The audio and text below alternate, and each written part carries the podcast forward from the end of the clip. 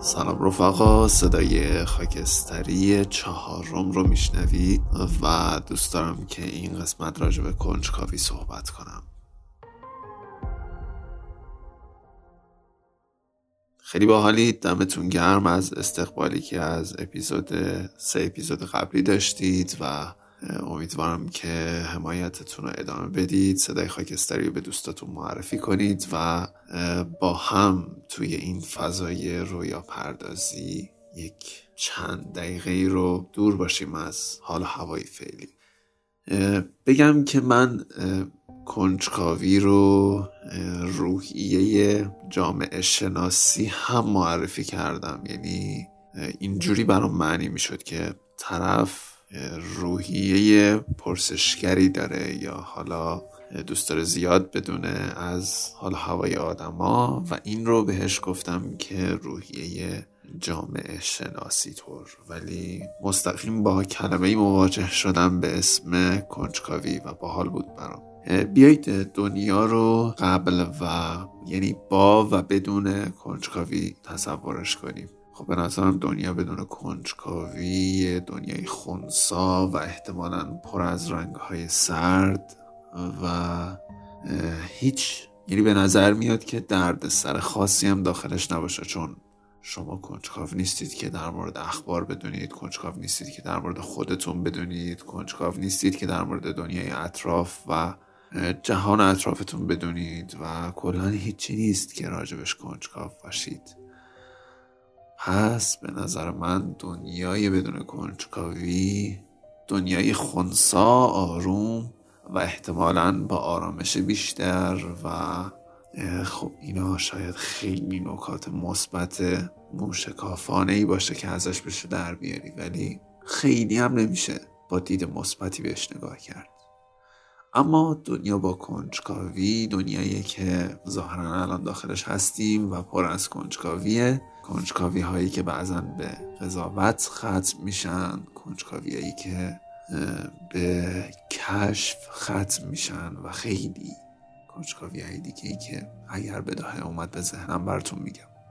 و این اپیزود در تقریباً دو نصف شب هفته دوم خرداد ماه هزار و چهارصد و یک ضبط میشه و دلیل اینکه فضای آرومی هم اطراف من هست همینه، برای اینکه خب دو شب هیچ خبری نیست به جز بیدار بودن ذهن خاکستری، برای اینکه واژه‌های خاکستریشو به فرکانس تبدیل کنه و در کانال صدای خاکستری ثبتشون کنه. مرسی که منو میشنوید و در ادامه سعی کردم سورپرایزی متفاوت از اپیزودهای قبل براتون داشته باشم از یک کتاب جداگونه که مجموعه این کتاب برای من بسیار جذابه، ولی دو تا صفحه رو من راستش با هم ادغامش کردم و میخوام بخونمش براتون.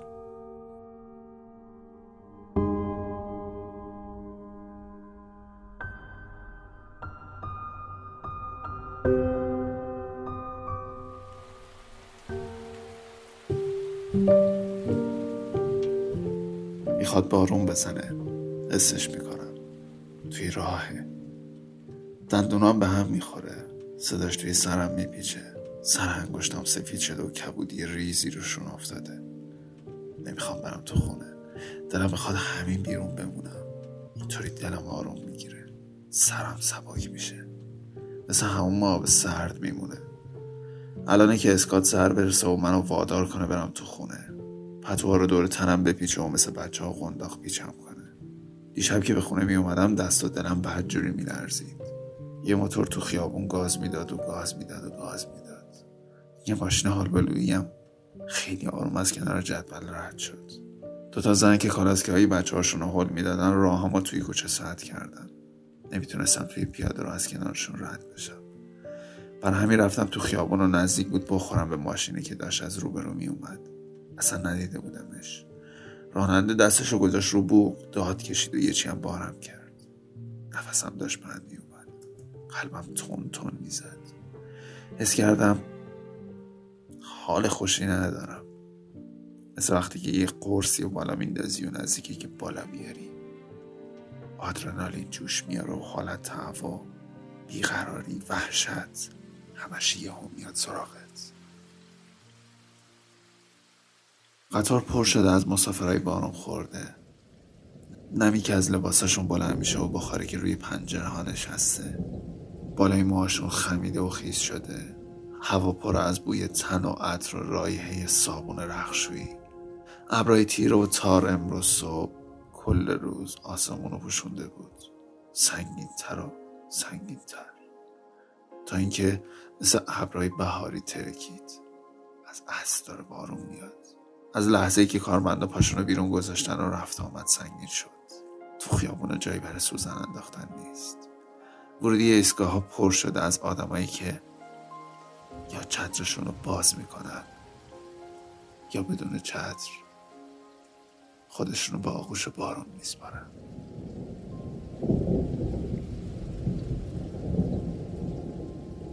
آقا دقت کردید که کتابا تک تک واژه هایی که به ما میدن خیلی باحاله. یعنی انگار ما خب بعضی وقتا سرسری از کنار بعضی از کلماتشون رد میشیم، ولی انگار رو تک تک اون کلمات یه داستانی پشتشون هست. و این دوتا صفحه ای که از کتاب براتون خوندم برای دوتا قسمت کاملا متفاوت بود، اما این انگار توی ذهن نویسنده این بارونه یه نقطه اشتراکی بوده برای نوشتن کتابش. و من فکر میکنم همه کتابای همچین داستان و ریشه‌ای دارن که از یه نقطه‌ای شروع میکنن و همون نقطه را هی گسترش میدن. یه شعر باحالی هم اومد تو ذهنم که قدیما میخوندمش. یه روزی دنیا خوب بود، آروم بود، واسه زندگی همه چی آسون بود، هر کی کارشو میکرد حالشو میبرد، تکلیف روزاش معلوم بود. یکی اومد گفت حالش بده، قلبشو انگاری توفان زده، یکیو میخواد اسمش لیلیه، آره درسته اون مجنون بود، واسه زندگی همه چی آسون بود، هر کی کارشو میکرد حالشو میبود، تکلیف روزش معلوم بود، یکی اومد گفت حالش بده، قلبشو انگاری توفان زده، یکی ها میخواد اسمش لیلیه، آره درسته مجنون بود. داد میزد میگفت وزش بده، آخه اگه لیلی جوابش رو نده میمیره و داغون میشه همه گفتن، میشه همه گفتن باشو واسه مرد این کارا بده. ای ماه تو آسمان را برای شب‌های خود انتخاب کردی، ای ماه ذهن من خانه توست، نور تو واژه‌های من را نورانی کرد، ای ماه تو امشب در آسمانم نیستی، کجایی که خوابهای من سیاه است، ای ماه ای ماه نور من از توست، تو کجایی که آسمان من خالی است، ستاره ات دور، ستاره ات دور، کجایی ای ما، کجا تر من، کجای این نگاه نشستی. به نظرم بیایید برای تصویرسازی این قسمت بریم تو آسمون، بریم وارد دنیای بی نهایت آسمون بشیم. ببینیم اول یه سیاره توی ذهنت انتخاب کن یا یه نقطه خاص، بیا بریم به اون نقطه‌ای که انتخاب کردی. با من تکرار کن، بگو که چی میبینی، چه شکلیه، سرده، گرمه، نورانیه، تاریکه، چه شکلیه؟ بیا برای اولین بار توی جهان ناشناخته خودت قدم بزن. برو بگرد و سعی کن چیزی رو تصور کنی که فکر میکنی عمرن توی دنیا پیداش نمیشه. اون توی سیاره تو هست. بگرد، پیداش کن، بسازش. باحاله نه؟ سیاره من رنگش سبز تیر است، انگار که همه اون سیاره جنگله.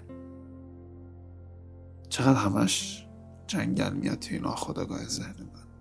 و سبز تیر است و قرار شد چیزایی که توی دنیا وجود داره داخلش نباشه، پس جنگل نیست، یه سبز دیگه است. این یه دریاست، یه دریای سبز سبز با شنای سبز. شنو ماساژ هم رنگشون سبزه. آسمونش همیشه تاریکه و پر از ستاره است. میتونی تصور کنی اگه آسمونش رو نگاه کنی با صدای دریا چی توی ذهنت میسازه، چه وهمی.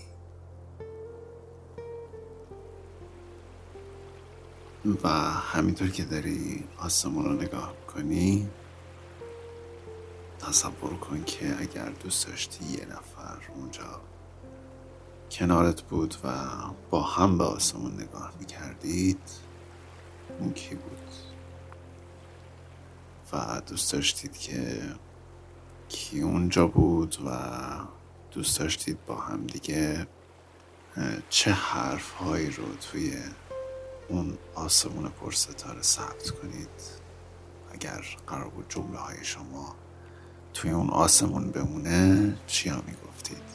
این اپیزودو براش بفرست تا تصورتون تکمیل بشه. این اپیزود همینجا تمام نمیشه و سه چهار دقیقه بعدی رو فضایی براتون میسازم که بتونید راحت تصور کنید و کیف کنید. تا اپیزود بعدی، خدا نگهدار.